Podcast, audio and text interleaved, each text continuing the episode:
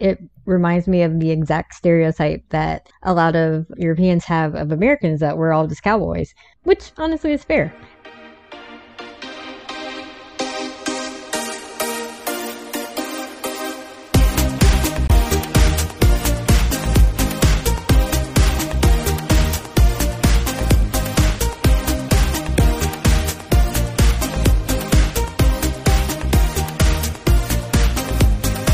Hello, and welcome to the EuroWhat, episode number 153 for the week of April 18th, 2022.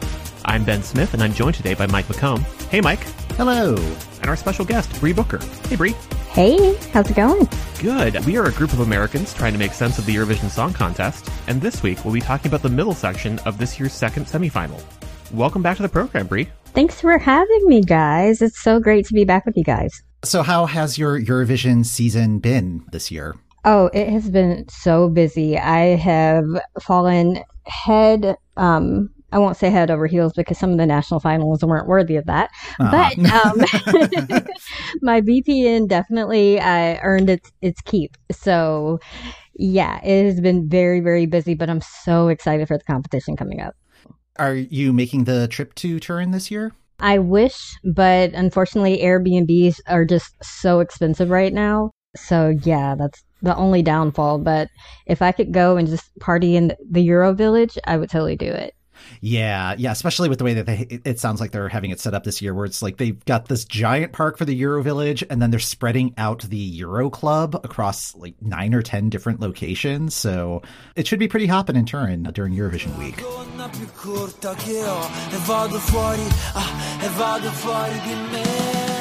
I don't know.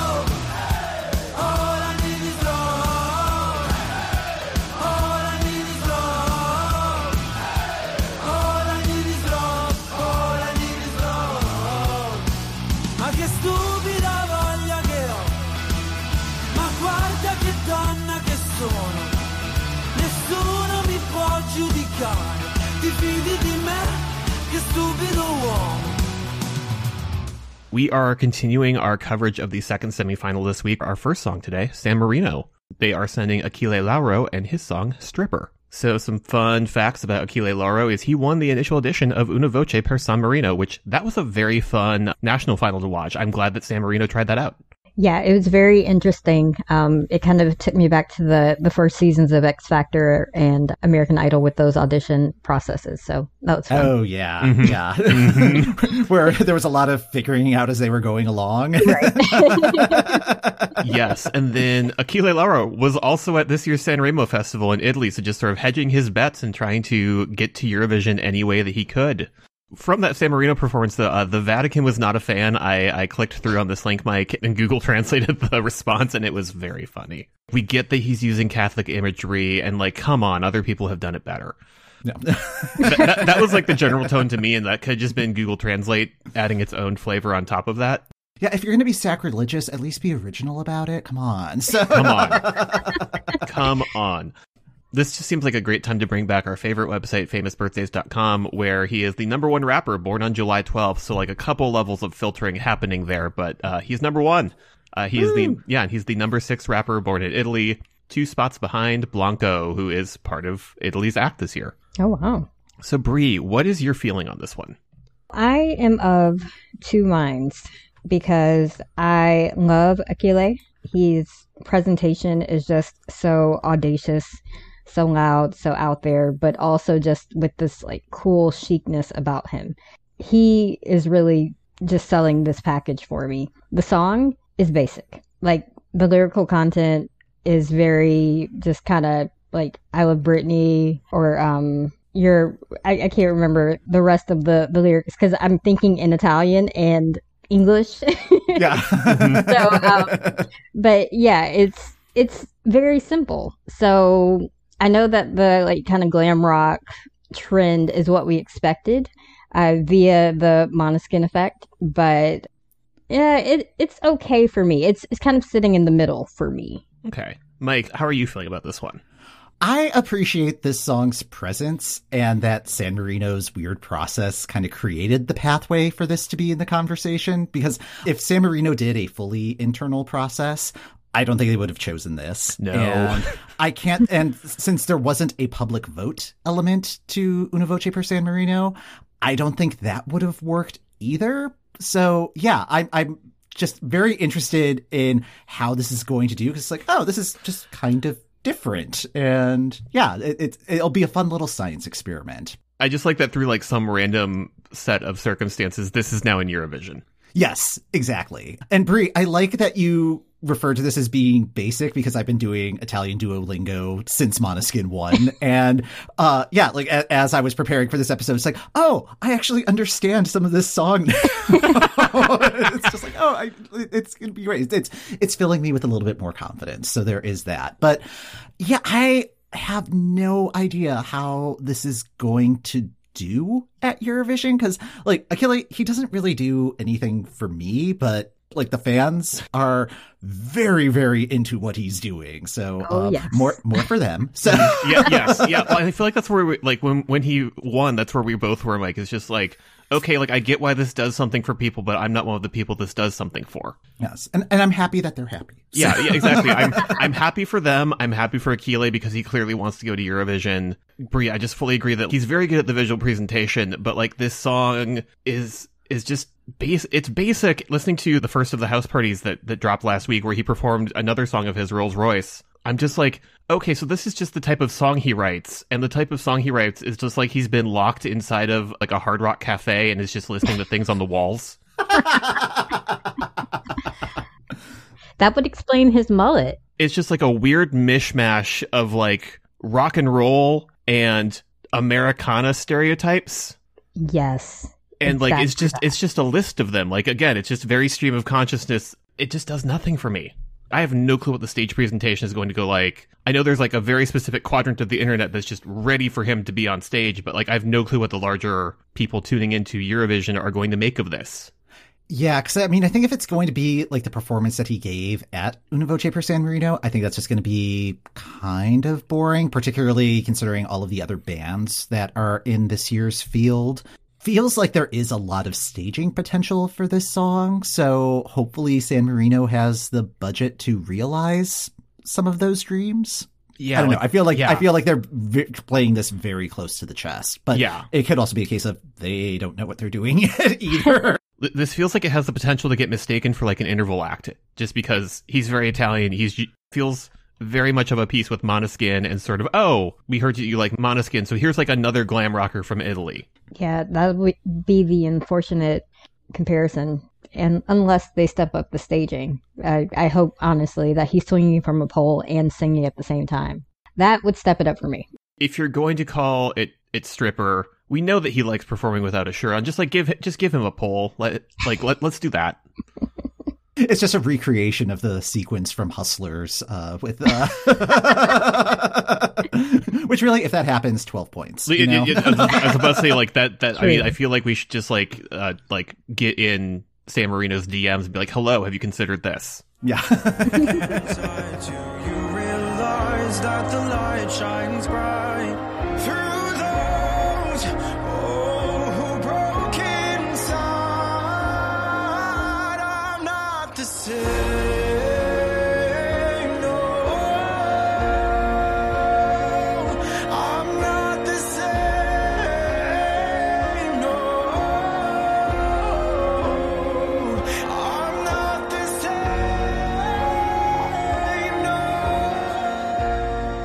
So next up in the lineup is Australia and Sheldon Riley with the song Not the Same. Sheldon won Australia Decides, and that is not the first singing competition that he's appeared on. He did X Factor, he did The Voice, he also did America's Got Talent. I always dread when that pops up. It's just like, in our filter, just like every time. It's like, ugh. It's probably most known for wearing elaborate masks while performing on stage. That was part of his getup when he was on America's Got Talent. Did not seem to curry Simon Cowell's favor, which is fine. Going back to famous birthdays again, he is the number 2 Sheldon. He is the number 10 Riley. He is the number 5 person born on March 14th. Bree, what do you think of this entry? Actually, this was my second place from Australia Decides. I was a huge proponent of Voyager's Dreamer.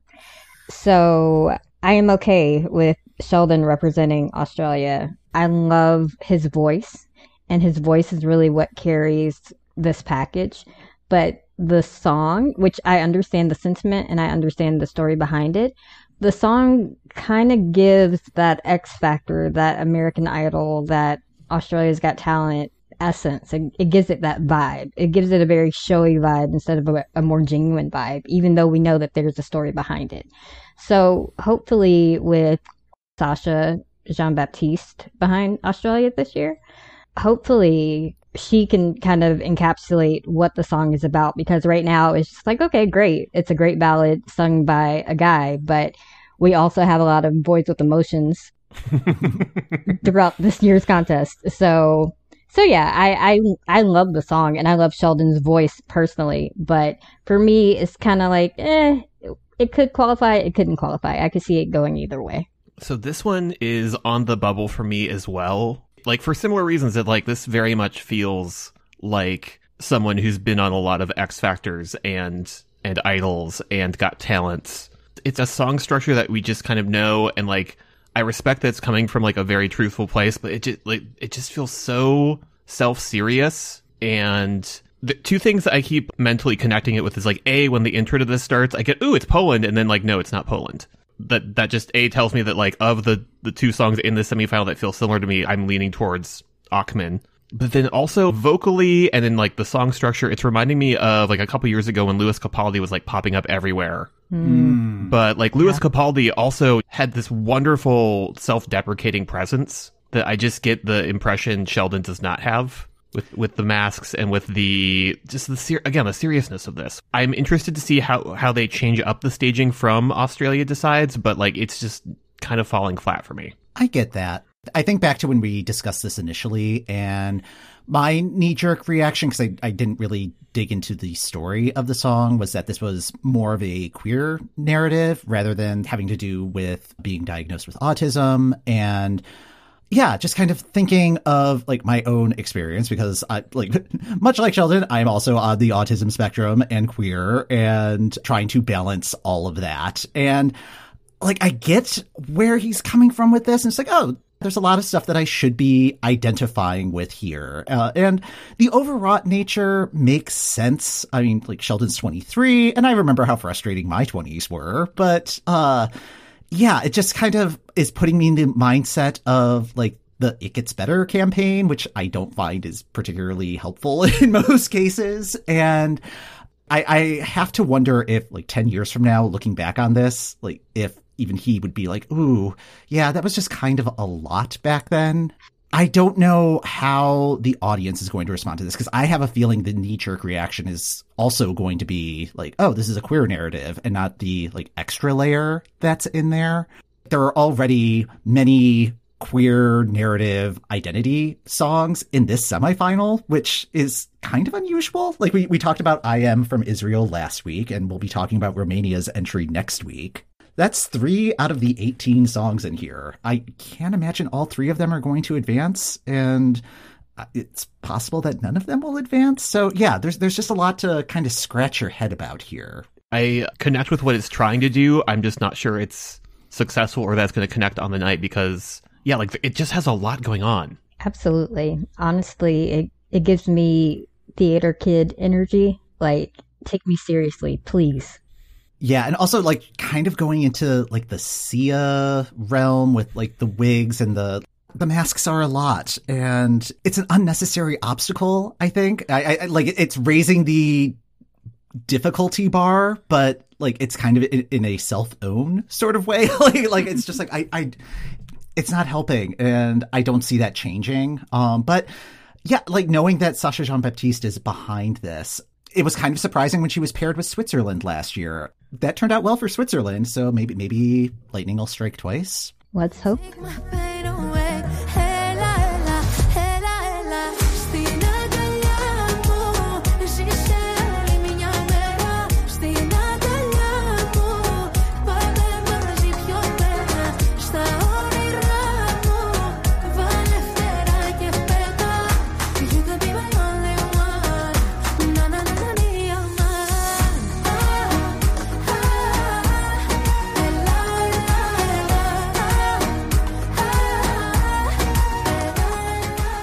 Next in the running order is Cyprus's entry from Andromache, Ela.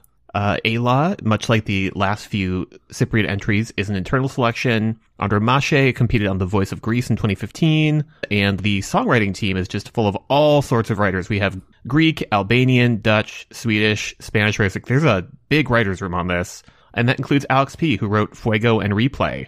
Andromache is not on Famous Birthdays, but I have to imagine she'd probably be like the number one Andromache if she was. Maybe number two, because there was the character from Greek mythology, which was really messing up with my Google searches. So. Doesn't surprise me that much that it has Alex P, who wrote Fuego and Replay, just because it's just like whoever Panic Records decides to send, basically, from Cyprus. So, of course, it seems like they have a go-to stable of people. But, Mike, what did you think? How has this one grown or changed for you? That is an interesting way to phrase that question, because I don't know if it's necessarily grown for me or not. Like, I liked it when I initially heard it. I think she has a great voice, but I still don't think the song is all that sticky and just kind of floats there. And I'm not really sure what they're going to be able to do to kind of boost it to the front of people's minds. Like, I think staging is going to have to do a lot of the heavy lifting here. And it's going to have to be something memorable enough to inspire folks to pick up the phone. And I don't know what they could do that's still going to fit the tone of the song. I love the song, personally. I think it's a very ethereal, slowed-down variation of the Fuegos, the Replays, the El Diablos that we've been getting. And I agree with you, Mike. The difficulty is going to be in the staging, because how do you make something that ethereal and that mid-tempo? How do you make that catch an audience's attention for 3 minutes? Because even with the video, it looked like a lookbook from an editorial. It didn't look like a music video. It didn't present anything. So I too am worried about the staging, but I personally love the song. Hopefully it does well. Yeah, and like, I also love the song when I'm listening to it, but the second it ends, it just sort of leaves my head. And I'm glad you said ethereal, Brie, because the word I had in mind was airy. Mm-hmm. It's very evocative. It's a great mood. I also like that you called it it is just sort of like a slowed down version of like a Fuego. I feel like we were congratulating Cyprus for not sending like another Fuego/Replay clone, because if they had done that, we would have absolutely called them out on it. So like, good on them for like switching up the tempo, but like, I agree that there's nothing really sticky about this one. So any sort of stage visuals is going to have to do a lot of heavy lifting and create something that inspires people like, no, I need to see that again on Saturday. I think my main takeaway from Cyprus this year is they really need to do another national final sometime in the near future, ideally next year. Because I think their last one was, I want to say 2016. But in the course of doing that national final, a number of the contestants in it ended up being future acts. So I would like them just to kind of like establish a new slate of artists to pull from, but I kind of understand the financial considerations of that as well. Like, I think part of the reason that Panic Records is usually the one picking the artist is because they're fronting the money to get these entries out there. So I hope Cyprus considers a shift in strategy. It doesn't have to be a total shift, but it just feels like they're running out of gas. I feel like if 2020 had happened, we would have gotten a different flavor of Cyprus. I'm not sure it's a flavor that would have done well, just because the Sandro song was a lot. And like, it doesn't surprise me that Cyprus sort of went immediately back into going with what worked for them when the contest returned. We're noticing a pattern. You can change up the tempo, but we're still being like, oh, but it's like the same six people writing the song. I like this one when I'm hearing it, but like outside of those 3 minutes, it just does not stick in my brain or in my rankings. Yeah, I completely agree. Another thing that I noticed, I happened to be in Greece when they announced both Cyprus and the Greek entry. The Greek entry is my personal winner currently. But I did notice that they were pouring so much time into both entries, and they were like on all of the morning talk shows, all of the afternoon news shows. And I was just wondering, I was like, well, how can Cyprus really generate their own homegrown talent pool if they're just relying on Greece and also sharing the publicity? And I wonder if that's going to continue to help them due to the geopolitical voting, but I'm not sure for the artist output it's in the long run, I don't think it will help. Hopefully Cyprus can create their own national final, like you said, and kind of give us something from Cyprus. It's interesting this year because Greece and Cyprus are in the two separate semifinals, so I think they don't necessarily have the Greek vote. If they get to Saturday, I absolutely see Greece giving this one a lot of points because that's what Greece and Cyprus do. That's just a bingo square. Yeah. Greece gives Cyprus 12 points. Cyprus gives Greece 12 points. Done. But that's booing. Yes. That's why we joke about the booing. But they're in separate semifinals this year, so they can't necessarily rely on those dedicated points. So I think, particularly for Cyprus, it's going to be tricky. On the other hand, this semifinal is kind of all over the place, and I think I've done a few rounds of ranking things just to see where I'm at, and this one is on the bubble for me. The bubble in semifinal 2 could just go any way. Everyone's on the bubble except for Sweden. Yeah, and this is really one of the more upbeat songs in the semifinal, even though it is kind of a very neutral, relaxing tone. On the whole, it's just oh yeah, this is more in bop territory than some of the other entries. Yeah, I have the results of the last ranking I did in another tab, and I just took a look and okay, so the last time I did it, they were in the green, but in other times they've been in the red in terms of what's qualifying versus non-qualifying. So again, this is one where I feel anything can happen.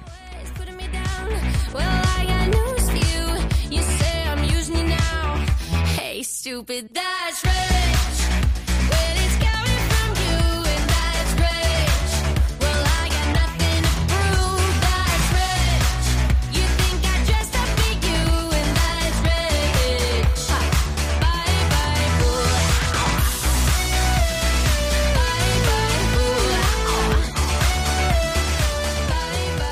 Next in the lineup is Ireland, and That's Rich by Brooke. Brooke finished third on The Voice UK in 2020 and was coached by Meghan Trainor.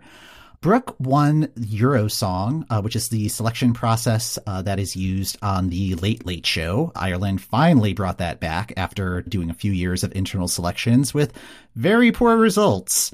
She won the public vote at Eurosong. The jury, on the other hand, was not a fan, and I don't know if they were purposely trying to tank her or are just, oblivious to what Eurovision is like nowadays, but it led to a very awkward conclusion where they were asking the jury for advice, and they're just come back to us, we need to rethink this. On Famous Birthdays, our favorite website, she is the number 7 Aries named Brooke. Can anybody name the other 6? I've clicked through and nope, it's just all influencers and YouTube people. I have liked this one since it won. I'm mostly just wanting Ireland to not get in its own way because they have been blessed by being put in the second semifinal with this one, and they could get through to the final after a long time of not qualifying. On the other hand, I feel they're still using the same staging from The Late Show, and I'm getting real concerned about it. My vision for this one is I want the performance to just be sort of what you imagine is a stereotypical rich person styling-wise. I want the performance to feel new money expensive, and I'm not sure Ireland is going to do that, especially after going super complicated last year and having that kind of blow up in their face. Bree, what do you think of this one? I agree completely with Ben. I have been telling my husband that whenever I hear the song, every time I just think, ironically, that's rich, even though the presentation thus far has been very cheap.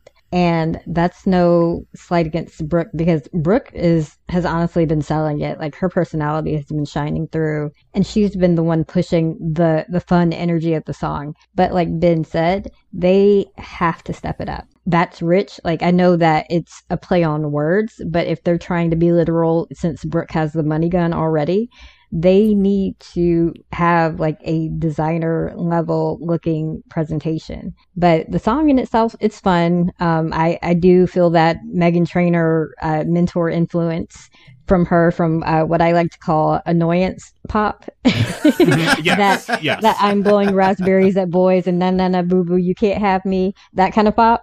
She's selling it very well. It's a really fun song, but yeah, they have to have some and I don't want to curse, but they have to have some, they have to step their, what Latvia likes to eat. Okay, good.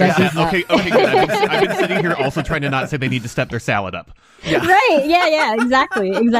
But yeah, I'm typically not into this particular vein of pop, but it like, it sells the brattiness better than Meghan Trainor's music generally does for me. And I like the vibe. Like, there is a trend in pop right now that is sort of playing on that. And I think it's really tapping into the moment, which, good for Ireland. I feel like they have not been on the same page in a lot of years. And it sounds like they didn't want to be this year either. Like, the fact that this happened is sort of despite their jury. I agree with what both of you are saying. And particularly with the staging choreography. Yesterday was the Madrid pre-party, and it was the exact same choreography as what Brooke was doing a couple months ago. And I mean, I guess that kind of makes sense, just because, like, you don't know what size stage these pre-parties are going to be. So, like, having something that is in a confined space, it's like, okay, yeah, that is a good plan B to work with.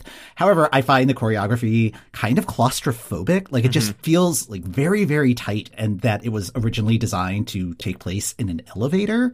And I'm really hoping that once they are on the Eurovision stage, like, they use that space or like something, like, just make it less tight. I think the thing that I find interesting about Brooke is how much trouble seems to just kind of follow her throughout this preseason process. Yes. Like, I think it was going to the Barcelona pre-party. She lost her passport and was posting videos on Instagram while she was in passport control.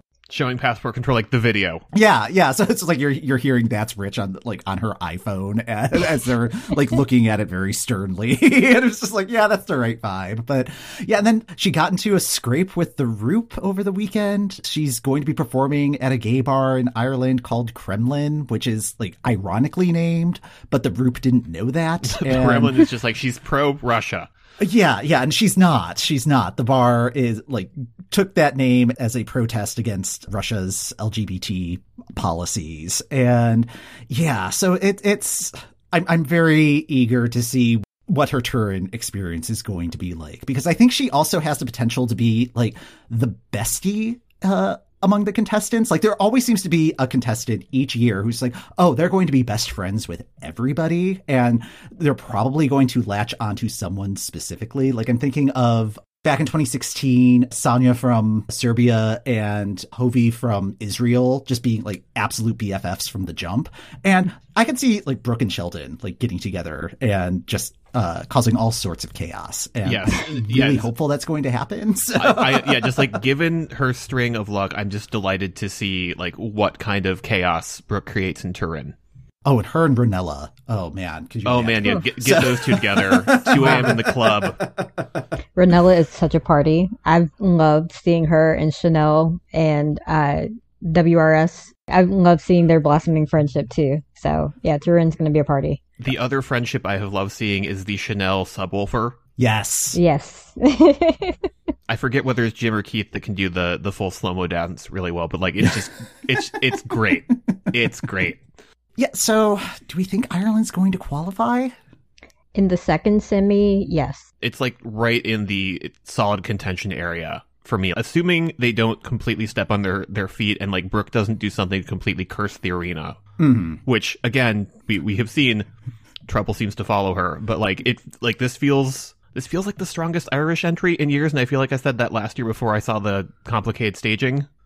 But like they're on the right track with what they're sending lately, and I would love for them to get back in the game with this one, if only to continue encouraging Ireland to look at what's working in the moment instead of what they think Eurovision is. You don't want to test my limits, but something tells me you're not listening. Probably you're going crazy. It's all you've been doing lately. You don't want to test my limits. I give you up, but you're not listening. Can you stop calling me baby? I'm made up my mind already. We're running in circles. Directly following Brooke is North Macedonia's entry this year, Andrea and Circles. She was the winner of Za Eurosong 2022, North Macedonia's online selection this year. She developed her love for music while living in New York and cites Lauryn Hill and Hayley Williams as influences. She is not on famous birthdays, which, fair, I feel like there are a lot of people with that name. Yeah, she is very difficult to Google. Yes. This is not a Googleable name. Bree, what are your thoughts on this one? I'm not a fan. the song is very dated to me. It has a very early 2000s kind of basic drum beat, and the lyrics are basic poetry that like you would write after your first heartbreak or your first difficult relationship. It's forgettable to me personally, and it's unfortunate because Andrea seems really cool. So yeah, North Macedonia, I don't know what they're doing. I was a fan of Vassal's first entry in 2020, but the 2021 one I wasn't a fan of. And then they had Tamara in 2019. So I don't know what North Macedonia is doing, but yeah, I'm not a fan of this pattern. Yeah, I don't know where I'm sitting with this one, because it really does feel like it's a continuation of what Vassal was doing last year, where it's a very meandering song, but it's very heartfelt. So like, I don't want to be too harsh on it, just because it's just like, oh no, this is their baby. Reading that she cites Lauryn Hill and Hayley Williams as influences, I can absolutely hear that in this track. Like in the second verse, it's very reminiscent. I was trying to figure out which track from Miseducation of Lauryn Hill it was reminding me of. There's just like this one interval where it's like, oh, that is the same pacing as like one line from something that's in the back half of the album, but I can't pull it at the moment. But I agree, like lyrically it's not the most interesting. I think the revamp did a good job of fixing some of the early problems, but I don't think it fixed all of the problems. Like I think the lyrics are the lyrics, and that's where we're at. Although I do love the way she just screams out crazy at the like right before the end of the song. So I'm hoping that leads to some very awesome memes as we get into the depths of Eurovision season. So I like her as a performer. I like her energy. You picked up on the Lauryn Hill and me seeing the Hayley Williams. Like I totally see the Paramore in how this song is constructed, but it's also just really one note, and that note is anger.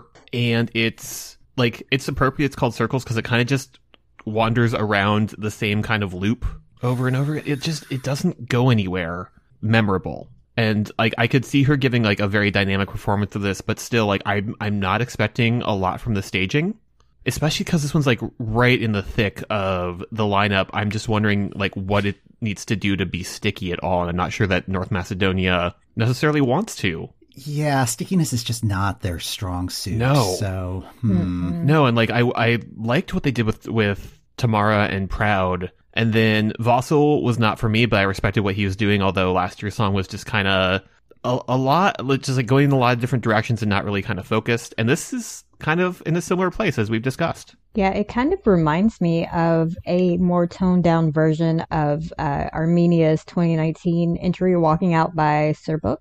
Yeah. Hmm. It's very like low key and kind of low scale like that, but it has that same like anger or that angry energy to it. So maybe they could give it a bunch of steam and kind of a little bit of pyro like they kind of did with that performance, even though that didn't qualify.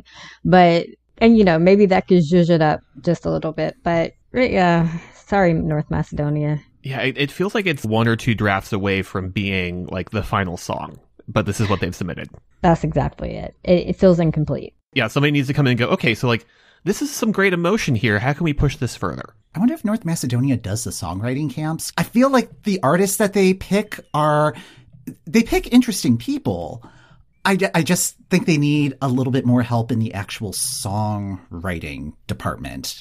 It feels like they're kind of lacking in the songwriting side of things. On the other hand, I don't want them to like immediately just go talk to Sweden and be like, hi, we need a song.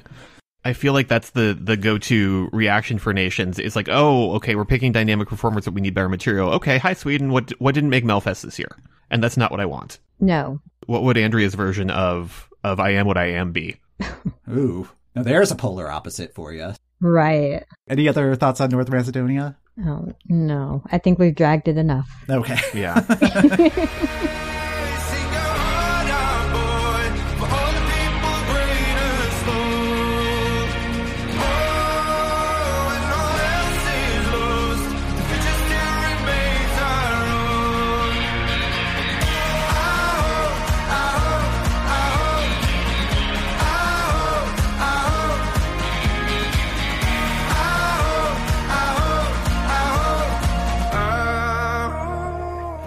All All right. Closing out this section of the second semifinal is Estonia's Stefan and his song Hope. Stefan won Istilaal, and this was his fourth appearance in the competition. He reached the superfinal in his first two attempts. So, yeah, pretty good track record, all things considered. Like his predecessor, Uku Suviste, he was named Sexiest Man of the Year by an Estonian magazine. He is not on Famous Birthdays, but he did win the first season of Estonia's version of The Masked Singer as Aries, which is kind of funny because he is a Capricorn. I'm wondering if I'm just sort of hitting burnout on country at both Eurovision and the American Song Contest, because like this one is just kind of doing nothing for me. Like it's nice and it's there, and I have friends online who have done their rankings of all the Eurovision entries this year, even though they're not necessarily Eurovision people, and a couple of them have this in like their top 10. Okay, interesting. I get it. He is attractive. But the song is just there. Like it's kind of doing like I like that we're getting spaghetti western when Italy is hosting.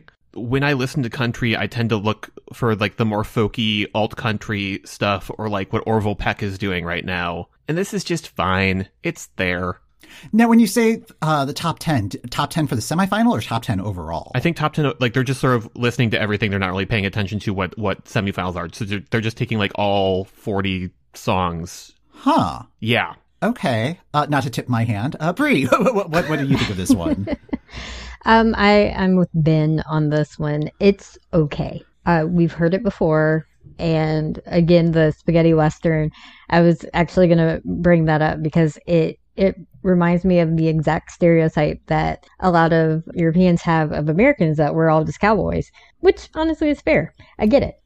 It really doesn't move me, I guess, because we've heard it before and we've heard so many variations of it. However, I will say that the production on it is very clean and it's a very, very sharp production. Like musically, it sounds great, but it's a genre that I'm over. So it might qualify.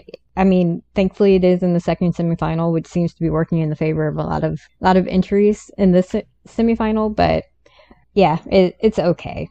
Yeah, I find this one so incredibly dull, and I think it is just because like we've seen this before from Estonia for like the last several years. Like not just songs that qualified. Like I'm thinking of like Victor Crone, but like just the Istilaal lineup, it was a lot of this. And like I just think the lyrics are word salad, the instrumentation is Avicii cosplay. Like it's just so middle of the road, but middle of the road in the semifinal still puts you in 9th or 10th place. So like that could be good enough. And middle of the road in the grand final, like if this finished in 15th place, I don't think that's necessarily a problem. I mean, it's a problem for me because it's like, couldn't we do something else? This is pH 7. This is pure water. Like this is the beige that you paint your apartment when you are moving out. True neutral on the D&D alignment chart. It's just, exactly. Yeah. Yeah. But yeah, I had not thought about the fact that like Estonia just seems to be in this kind of mood just because like Victor Crone. Yeah, just Victor Crone. Crone. This sounds like Heroes kind of is, yeah, and like it's a Avicii core. It's doing nothing. It's doing nothing. Come on, Estonia, give us nothing. Yeah. Yeah, I would say like Estonia needs to like find some new talent, but it is a very small country. So the 40 artists that they had this year is like, well, these are our 40 artists. What do you want us to do? We have to shuffle them up in like how many different ways? So let Yuri Putzman win again. He keeps sending interesting stuff. Yeah, that is true. Stop trying to be a cowboy, Estonia. All right. Any other thoughts on Estonia, or are we done dragging that as well? It's dusty. It's as dusty as the video. So yeah, I think we're done. This is a really weird set for me. Like I'm not really enthusiastic about any of these. Like there are still highs and lows, but I would not be all that surprised if none of these advanced. But yeah, is that, wait, yeah, that is mathematically possible for that. Yeah, yeah, it's possible. Yeah, like this is like a weirdly baggy middle section of the semifinal, and admittedly, the semifinal is chaos. So again, anything can happen. So many of these are on the bubble for me. Of these, I think the one I feel strongest about is I would like Brooke to go through. Yeah, I think that's where I'm at. Like I would say Brooke, Cyprus. I think I would like that to go through. Just be like, huh. well, that's nice. Yeah. But, like, if it doesn't make it through, I don't think I'll be all that heartbroken. I feel like with all of these in this section, like, I feel like my general reaction is, like, I can see, like, a clear path for them going through. I can also see a clear path for them not qualifying. Mm-hmm. Mm-hmm. Yeah. It honestly all depends on staging for each entry. It could make or break them. I think that is the good thing about this set, is there is a lot of interesting staging potential for most of these songs. Mm-hmm. Well, on that note, yeah. Well, breathe. Thank you so much for joining us again and chatting about the entries. Thank you all for having me. It's always fun chatting with you guys. Thank you so much. Is there any anywhere that you would like to point our listeners to? Sure. Yeah, you can follow me at She's So Offbeat. I'm pretty sure that Mike and Ben will put that in the show notes, but yeah, you can follow me there and we can make some Shade Queen comments together about Eurovision. I'm all for it. Excellent. So aside from these 6 entries we discussed today, anybody else that you are rooting for? I am actively rooting for Greece. However, I do think if Greece doesn't win, it's going to be a sad girl season anyway. So it'll either be Sweden or the Netherlands right behind. So those are my top 3. That I still can't really decide who I want to win, but Greece is the front runner. Excellent. Awesome. Yeah, it is definitely one of those years where it's just like, well, it's raining today, so this one's going to be the one I want to win. Yes. Exactly. I'm like, how sad am I today? I think Netherlands sad. I think I need some deductive. No. Netherlands sad or Sweden sad? All right. Well, that's going to do it for this episode of the EuroWhat. Thanks for listening. The EuroWhat Podcast is hosted by Ben Smith, that's me, and Mike McComb. That's me. You can follow the EuroWhat on Apple Podcasts, Spotify, or the podcast app of your choice. Show notes and links to our Eurovision 2022 review series are in the description of this episode and on our website at eurowhat.com. Over on our Patreon, we're just asking questions in our bonus podcast about the American Song Contest. Check it out at patreon.com/EuroWhat. If you'd like to ask us questions, we're at EuroWhat on Twitter. Next time on the EuroWhat, Ned Raggett returns to finish out our coverage of Eurovision's second semifinal.